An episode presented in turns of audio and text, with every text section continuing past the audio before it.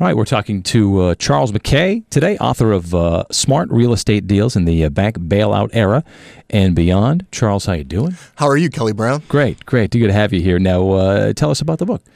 Well, Smart Real Estate Deals in the Bank Bailout Era and Beyond was written to help homeowners and investors to save money and give them options to help themselves during the financial crisis and situation mm-hmm. today. This whole, you know, the real estate market, everybody knows the recession. It's it's a mess.